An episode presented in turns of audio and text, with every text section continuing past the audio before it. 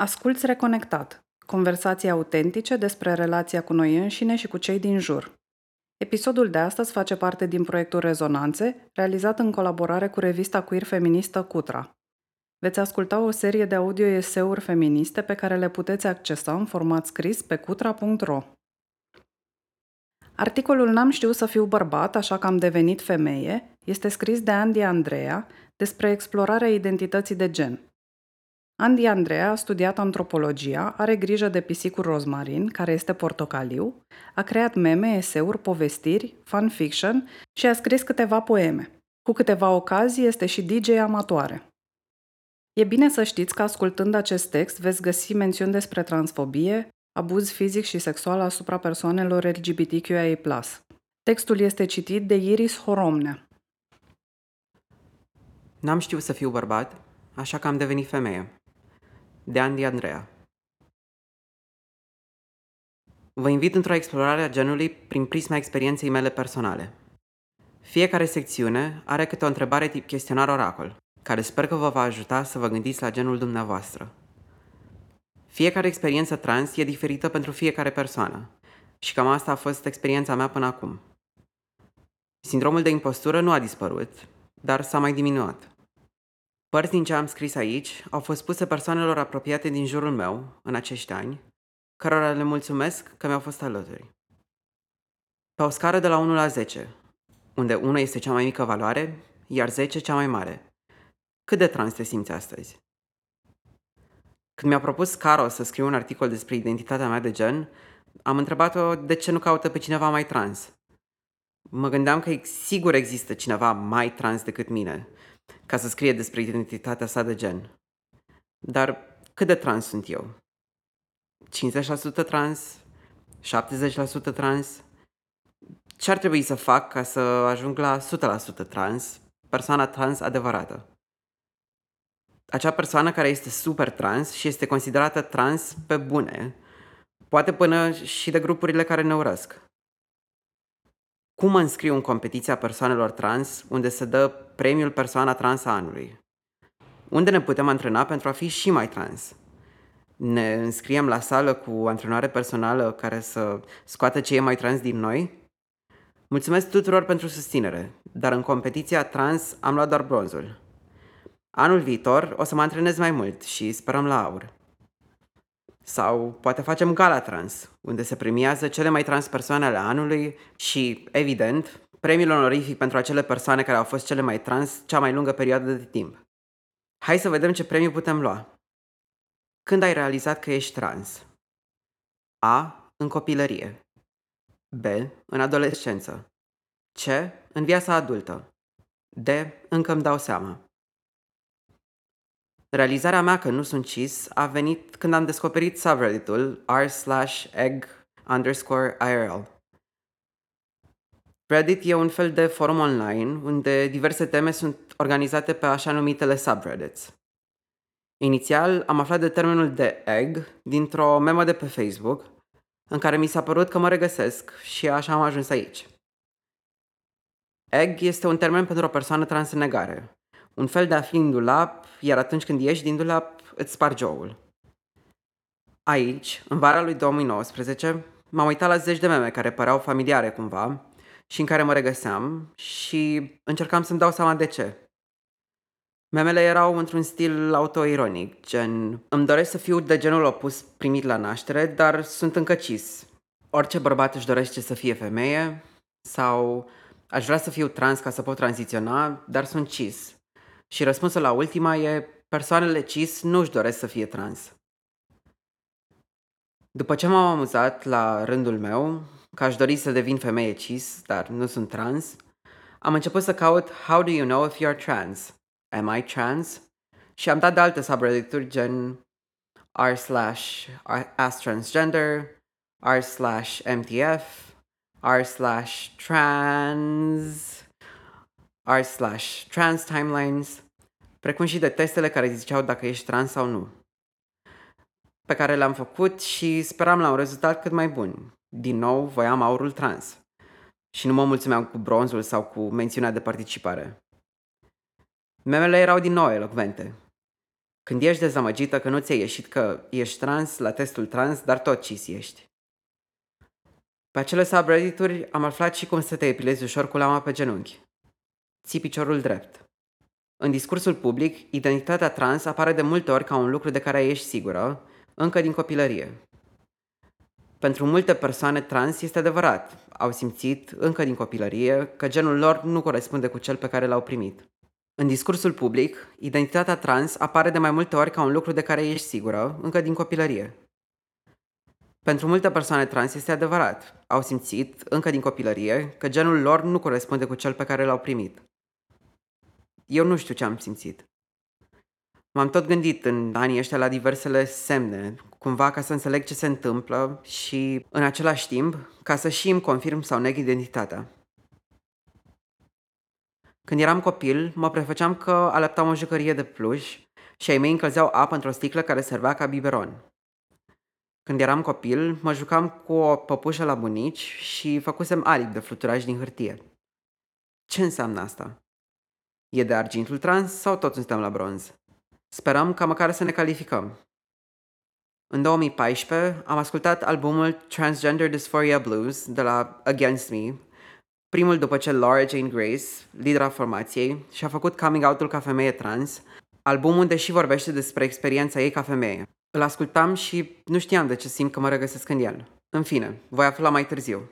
Cum era mema aia cu Mickey Mouse care șoptește It's a surprise tool that will help us later. Când te-ai gândit pentru prima oară la genul tău? Întrebare cu răspuns liber. Prima dată când mi-am luat o fustă, de fapt au fost două, a fost uh, imediat după ce m-am mutat de la EMEI, în 2016, și eram cu A la un second hand. Nu m-am gândit foarte mult de ce le voiam sau ce putea însemna asta. Mi se părea frumos să pot purta o fustă. Aici aveam 26 de ani. De-a lungul timpului am mai probat fustele prietenilor mele sau hainele femeilor cu care eram în relație, dar nu mă gândisem conștient la asta. Mi se părea doar interesant și ceva drăguț de făcut într-o relație, să vă schimbați hainele între voi. Prima dată când am și purtat o fustă în public a fost la Queer Night în 2016 în Guest House. Eram cu te și bam vin la mine acasă și m-am dus să mă îmbrac. Aveam o fustă pe care mi-o dăduse M și am luat un dres de la C. Când m-am întors, te mi-a zis, Ești în fustă cu aia? Și am zis, păi o să zic că e Halloween. Halloween-ul, o ocazie să poți să te deghizezi în tine și să nu fii supusă la violențele de pe stradă. De atunci, au tot urmat comenzi la tot felul de rochii, la umblat prin magazine, la secțiunea de haine pentru femei, L-a încercat să probez niște pantaloni basic la Zara, dar de femei totuși, și am fost atenționată că aici e cabina de probă doar a femeilor. Sincer, nu prea am avut multe locuri în oraș unde să explorez expresia de gen în siguranță, atât fizică cât și psihologică. Un loc era Macaz Bar Teatru Cooperativă, unde la petrecerile la care puneam muzică mă îmbrăcam feminin. Nu mi-era frică acolo că cineva mă va agresa că mă îmbrac așa sau că va râde de mine. Aveam și un sertar pentru hainele de femeie, haine care acum nu mai stau doar în acel sertar secret, ci s-au răspândit în tot dulapul. Când a apărut funcția de Close Friends pe Instagram, am profitat de ea ca să pun poze cu mine în haine de femeie. Nu am adăugat doar lumea apropiată, ci lumea pe care o consideram eu că ar fi în regulă cu genul meu. Era un fel de coming out tacit. Mă gândesc la idealurile feminității și ale masculinității și cât de grele sunt ele de atins, inclusiv pentru persoanele cis. Citam în numărul National Geographic numit Revoluția genului despre persoanele trans care se conformează genului lor și persoanele trans care nu se conformează genului lor și mă gândeam că e amuzant și poate ironic că după ce nu am reușit să mă conformez genului primit la naștere, acum încerc să mă conformez altui gen. Mă uit în mod frenetic la haine și le analizez atent dacă sunt de femeie sau sunt de bărbat. Dacă sunt de bărbat, nu pot purta. Mă simt nașpa să știu că sunt de bărbat, chiar dacă teoretic cunosc faptul că hainele sunt haine și n-ar trebui să conteze. Poate se întâmplă asta și pentru că, în afara altor caracteristici fizice de gen, hainele sunt printre puținele lucruri care mă ajută să mă simt femeie. Și mai mult, hainele sunt și puternic genizate, împărțite clar în magazine, între haine de femei și haine de bărbați. Fapt care poate contribui la disforia de gen, mai ales pentru persoanele la început de drum. Persoanele cis își setează niște standarde de feminitate și masculinitate pe care nici măcar ele nu le pot atinge. Și după aceea se frustrează pe cele ca noi, care ieșim din cis normativitate. Când ar trebui să-ți dai seama de genul tău? A. Oricând. B. Oricând. C. Oricând. Odată cu pandemia, am avansat cel mai mult în definirea genului meu. Odată cu pandemia, am avansat cel mai mult în definirea genului meu. Și nici nu am fost singura persoană care a făcut asta. Mai multe persoane explorându-și genul odată cu petrecutul la mai mult timp cu sine și departe de performativitatea socială a genului. Spre norocul meu, am avut și privilegiul de a putea lucra de acasă și de a nu-mi pierde locul de muncă. Din păcate, multe persoane nu au beneficiat de protecția necesară de a fi apărate de efectele pandemiei COVID-19. Prin perioada aceea am început să merg la terapie din nou. Mai încercasem cu un an înainte, unde am vorbit un pic despre identitatea mea de gen, dar nu mai permiteam nici financiar, nici din punct de vedere al programului să continui cu ședințele. Prima întâlnire cu terapia a fost pe la 16 ani, când mergeam la o terapeută logopedă pentru a face față unor tulburări de vorbire. Dar poate voi scrie cu altă ocazie despre asta. Discuția cu terapeuta actuală despre identitatea mea de gen a început cu sentimentul de impostură. Îi ziceam, păi simt că nu sunt trans cu adevărat. Și ea zicea, ce înseamnă să fii trans cu adevărat? Mi-am notat niște țeluri ale terapiei și primul era să accept identitatea de gen. Între timp, am găsit un canal al unei terapeute care lucrează cu persoane trans, Dr. Z. Ea vorbește despre sindromul impostorului, care poate apăra la persoanele trans dintr-o lipsă de adaptabilitate la genul spre care tranziționează. Gen, ai trăit ani de zile, poate 20, 30, 50, 70, ca un anumit gen și ai navigat cu tumele asociate cu genul respectiv. Și acum pășești într-o lume nouă, pe care nu o cunoști și pe care nu ai explorat-o încă. Pe mine mă ajută să mă înconjor cu persoane trans și persoane care mi-afirmă genul. Când sunt în astfel de spații, mă simt bine, simt că aparțin, că nu mă prefac. Faptul că în timpul pandemiei a fost nevoie să port mască mi-a permis să fiu un pic mai confortabilă cu genul meu. Pentru că, momentan, îmi este dificil să-mi schimb corpul, mă folosesc de tot felul de avatare digitale pentru a mă prezenta așa cum doresc să fiu văzută. Gen, capitalismul de-abia ne dă niște firmituri de drepturi atunci când nu ni le ia și pe cele puține pe care le avem, dar ne putem face avatare complicate în tot felul de aplicații. Ce simți când te gândești la genul tău? Întrebare cu răspuns liber. Nu credeam că ceva atât de banal ca mersul la toaletă îmi va provoca atâta stres. Încă nu mă simt destul de confortabil să folosesc toaleta pentru femei, că nu cred că pot să trec ca femeie, dar nici în toaleta bărbaților nu mă simt confortabil. A trece, to pass, este un termen folosit de comunitatea trans, care înseamnă că o persoană trans este văzută ca cis în societate. Termenul poate fi și controversat, în sensul că multe dintre noi nu dorim să ne conformăm idealurilor cis ca identitățile noastre să fie valide. Dar, în același timp, în societățile transforme în care trăim, să trecem poate fi și o chestiune de supraviețuire. Mi s-a întâmplat de câteva ori, la toaleta bărbaților, să mi se zică că asta nu e toaleta femeilor, ceea ce mă bucură, dar sunt pusă și într-o poziție în care pot fi mereu outed și trebuie să explic spre nefericirea mea că sunt bărbat, că aici trebuie să fiu, deși nu vreau să fiu aici. Mi s-a mai întâmplat să fiu întrebată dacă asta e toaleta bărbaților, de bărbați care păreau foarte confuzi și îngrijorați că nu au intrat unde trebuie. Din nou, am răspuns cu da. O situație confuzantă a avut loc când eram într-un restaurant din centrul Bucureștiului, cu vărul meu dintr-o țară din vest și amicul său. Împreună cu amicul său ne-am dus la baie și am intrat la bărbați, cum fac de obicei. Atunci, personalul restaurantului a început să strige la mine că nu intru în baia care trebuie. Amicul vărului meu a încercat să le explice în engleză că sunt bărbat, nu știa statutul meu, iar personalul a continuat cu Mademoiselle, toalet. Până la urmă m-am dus la toaleta femeilor, râzând de întâmplare și când am întors la masă, amicul a început să povestească ce s-a întâmplat și am decis că trebuie un coming out și le-am zis că, vedeți voi, nu sunt chiar bărbat. Ce să faci? Răspunsul său a fost unul de susținere, care m-a bucurat și mi-a dat speranță că am persoane aliate în familia mea. Avantajele de a te preface că ești trans, ping-pong dintr-o baie în alta. O soluție evidentă ar fi toaletele pentru toate genurile, căci segregarea asta nu prea mai are sens. Altă întâmplare unde genul meu a cauzat confuzii a fost când m-am dus să donez sânge. Când am intrat în cabinet, doctora care se uita peste fișa pe care o completasem m-a întrebat direct când am avut ultima menstruație și am fost luată așa pe nepregătite. Că chiar mă gândeam când naiba a fost. După aceea a început să râdă și și-a cerut scuze. Pe stradă, în magazine, sunt pusă semi-frecvent în situații în care mi se spune doamnă sau mi se vorbește la feminin și apoi persoana respectivă se corectează imediat când își dă seama că nu sunt femeie așa cum o văd ei. Aceste situații sunt pentru mine dulce amărui, în sensul că mă bucură că persoanele de pe stradă mă văd ca femeie, dar apoi mi se amintește aproape instant că nu pot trece ca femeie și, mai mult de atât, e și rușinos să fiu confundată cu o femeie sau câteodată amuzant. Mi-e și frică de multe ori, ca nu cumva această confuzie să se răsfrângă ca violență asupra mea, din cauza aspectului nemasculin. Totuși, până acum nu am întâlnit situații de genul, dar alte persoane trans nu sunt la fel de norocoase. Un raport cu date culese din anul 2019 arată că una din cinci persoane trans și intersex au fost atacate fizic sau sexual în ultimii 5 ani.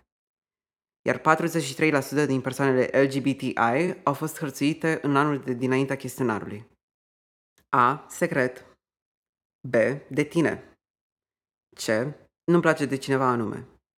Ce a mai contribuit la sentimentul meu de impostură de gen a fost și sexualitatea. De multe ori, narațiunea trans în media e cea a persoanelor trans heterosexuale. Câteodată apar și cele două coming out-uri, cel gay și mai apoi cel trans. Eu n-am avut un coming out gay sau bi cât timp mă identificam ca bărbat. Dar de-abia așteptam să mă mai pup cu câte vreun băiat când se ivea ocazia. Deși mi-au plăcut unii tipi, n-am fost niciodată într-o relație cu vreunul. De aici mi-am pus tot felul de întrebări și m-am pus constant la îndoială. Încă mă pun. E adevărat că sunt trans dacă până acum am avut doar relații cu femei? Sunt oare doar un bărbat cis care se preface că e trans? Știu foarte bine diferența dintre sexualitate și gen și știu foarte bine că nu trebuie să se suprapună. Există persoane translesbiene, heterosexuale, homosexuale, bisexuale, asexuale, pansexuale, etc. Genul tău nu îți determină și sexualitatea. Dar mereu e acest spectru care plutește deasupra unora dintre noi și care ne șoptește că niciodată nu ești destul de queer, de trans, de gay, de etc. Queerness-ul nu este o competiție. Eu aș spune că este un mod de a fi sincer cu tine însăți și de a-ți explora genul și sexualitatea într-o lume care îți spune că doar heterosexualitatea și identitatea de gen cis sunt văzute ca valide. Presiunea heteronormativității și a nevoii de a ne încadra în șabloane construite de lumea cis-het ne face să ne îndoim de noi. Suntem femei, bărbați, persoane non-binare care trec sau nu, care sunt rome, neurodivergente, lesbiene, queer, cu corpuri diverse, sărace, lucrătoare sexuale, precare, migrante și altele. Nu suntem mereu respectabile și nici n-ar trebui să fim. Ne trăim adevărul și nu trebuie să ne conformăm ca să primim acceptarea unei lumi care nu ne dorește, de fapt, așa cum suntem. La nivel cromozomial, cum te simți astăzi? A. Binișor. B. Așa și așa. C. Măi, eu mă simt chiar bine. D. Se putea mai bine. ContraPoint zicea în videoul Transgenders că poate cele mai importante lucruri din viață nu pot fi explicate într-un mod logic. Și poate și identitatea de gen este unul dintre ele, ceva ce nu poți neapărat explica rațional. Există tot felul de discuții și cercetări prin care se încearcă să se afle de ce ajung persoanele trans-trans sau de ce ajung gay. Se caută gena gay, gena trans, se analizează creierul persoanelor trans, se caută factorii psihologici care duc la asta, etc. Pe de o parte, patologizarea identităților queer ne poate apăra de atacurile conservatoare care afirmă că identitatea de gen și sexualitatea sunt doar alegeri și promovează terapia de conversie ca o soluție. De asemenea, în multe locuri, diagnosticul de disforie de gen permite persoanelor trans să aibă acces la hormoni și la alte intervenții ca să se simtă confortabil în genul lor. Folosindu-ne de conceptul Born This Way, ne apărăm, strategic, spunând că nu putem fi schimbate, că ne-am născut așa. Eu aș vrea, însă, să creăm un context unde să fie irrelevant dacă identitatea de gen și sexualitatea sunt alegeri sau nu, și unde identitatea noastră de gen să nu fie stabilită în niște contexte clinice de către profesioniști. Nu mi se pare corect ca noi să fim nevoite să trecem prin nu știu câte evaluări psihiatrice ca să ne justificăm identitatea de gen și să ne spună altcineva că Da, așa este, acesta este genul corect pentru dumneavoastră. Persoanele cis nu trebuie să treacă prin consult psihiatric ca să-și facă modificări corporale și își pot amplifica genul după bunul plac. Bineînțeles că și ele ajung câteodată să fie sancționate social dacă se duc prea departe cu modificările de gen, mai ales femeile cis, care se confruntă cu sexismul asupra corpurilor lor. În Argentina, de exemplu, legislația îți permite să-ți schimbi numele și identitatea de gen din acte, fără să fie nevoie să apelezi la terapia hormonală, operații de confirmare a genului sau diagnostic psihiatric. De asemenea, modelul lor de consimțământ informat scoate experiența trans din sfera patologică și oferă mai multă putere persoanei care dorește să-și înceapă tranziția. Nu mai e nevoie de inspectorii de gen să decidă pentru noi și putem decide singure. Istoria trans e mai veche decât invenția hormonilor sau intervențiilor chirurgicale și noi ar trebui să facem alegerea asta, nu să ne fie impusă ca să fim valide în ochii societății cis. Ca să nu mai spun că, de multe ori, nici măcar de aceste intervenții medicale nu dispunem, serviciile medicale fiind greu accesibile pentru noi. Ce înseamnă genul pentru tine? A. O modalitate de autoexprimare. B. Un mod de a mă prezenta în societate. C. Nu știu, nu răspund. Se vorbește despre euforia de gen. Dacă în cazul disforiei de gen, așa cum este definită de DSM-5, simțim o suferință din cauza neconcordanței genului nostru cu genul atribuit la naștere, în cazul euforiei de gen, simțim bucurie când ne prezentăm conform genului nostru. Termenul a fost creat pentru a nu echivala întotdeauna experiența trans cu suferința. Putem, de exemplu, să nu simțim disforie de gen față de anumite aspecte ale corpului nostru, să nu ne deranjeze organele noastre genitale sau să ne simțim bine în corpul nostru atunci când îl prezentăm într-un anumit fel sau când alte persoane folosesc cu noi pronumele pe care le dorim sau numele pe care le dorim. Merităm să simțim și bucurie, nu-i așa? La începutul drumului meu de autorealizare a genului, am început să folosesc pronume neutre pe rețelele de socializare, că, se pare, doar acolo puteam. Folosirea pronumelor neutre în limba română ne creează încă mari dificultăți. Limba română este foarte genizată și permite cu greu existența persoanelor non-binare. Persoanele non-binare din jurul meu folosesc în continuare, în limba vorbită, pronumele pe care le-au primit la naștere sau mai folosesc pronumele celuilalt gen, Aș vrea să găsim până la urmă limbajul acela neutru, ca toate să ne putem valida genurile. Între timp, am început să folosesc pronumele feminine pe Instagram, dar identitatea mea nu este una binară. Are sens când zic că sunt femeie trans non-binară? Cui datorez un coming out? A. Cui vreau? B. Cui vreau? C. Cui vreau? Mi-e frică de multe lucruri. De violența pe care e posibil să o întâmpin pe stradă, de privirile batjocoritoare tot de pe stradă, de faptul că o să-mi fie greu să-mi găsesc un loc de muncă, de faptul că o să-mi fie greu cu actele și tot așa. Mi-e frică și de părinții mei, de care, deși nu mai depind, tot nu pot să le spun cine sunt cu adevărat. N-au dat nici semne că ar fi prea toleranți. Mama scriindu-mi niște mail-uri acum câțiva ani în care mă certa că am intrat în cultul LGBT, care este doar o modă. Nu sunt dispusă să fiu nevoită să explic de ce identitatea mea există ca mai apoi să mi se spună că nu e adevărată.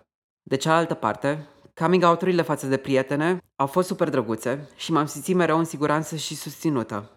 M-a ajutat foarte mult să vorbesc cu ele și despre coming out-urile lor și m-am bucurat enorm când m-au ales, la rândul lor, să-și facă coming out-ul. Nu-mi vine să spun că sunt trans, deși teoretic sunt. Nu-mi vine să spun că sunt trans, deși teoretic sunt. Și nu-mi vine să spun că sunt bi, deși teoretic sunt. Vreau doar să zic că sunt eu, dar identitățile noastre ne pot ajuta de multe ori să luptăm pentru noi. Aș vrea ca și identitățile noastre de gen și sexuale să fie de la sine înțelese, cum sunt cele cis și hetero. Nu vreau să fiu nevoită să-mi fac zeci de coming out-uri, că nici persoanele cis nu fac asta. Nu le întreabă nimeni dacă sunt femei sau bărbați. Visez și îmi doresc o lume unde să ne putem explora în libertate genurile, fără să fim puse în cutiuțe din care, dacă încercăm să ieșim, suntem pedepsite. O lume în care identitățile noastre nu sunt patologizate și în care avem acces nediscriminatoriu și gratuit la servicii de sănătate. Citeam o bandă desenată numită Girl Haven, scrisă de Lila Sturges și ilustrată de Megan Carter.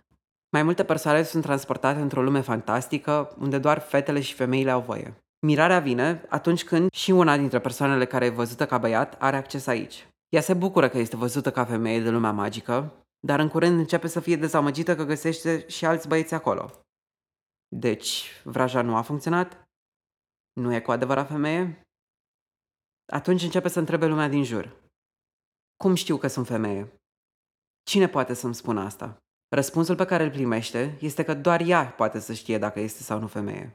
Nu e ceva ce ți se spune, nu e un test pe care trebuie să-l treci și nici n-ar trebui să fie un diagnostic pe care să-l primești. Doar tu îți poți răspunde la întrebarea asta. Și persoanele din jurul tău ar trebui să-ți fie alături, oricare ar fi răspunsul.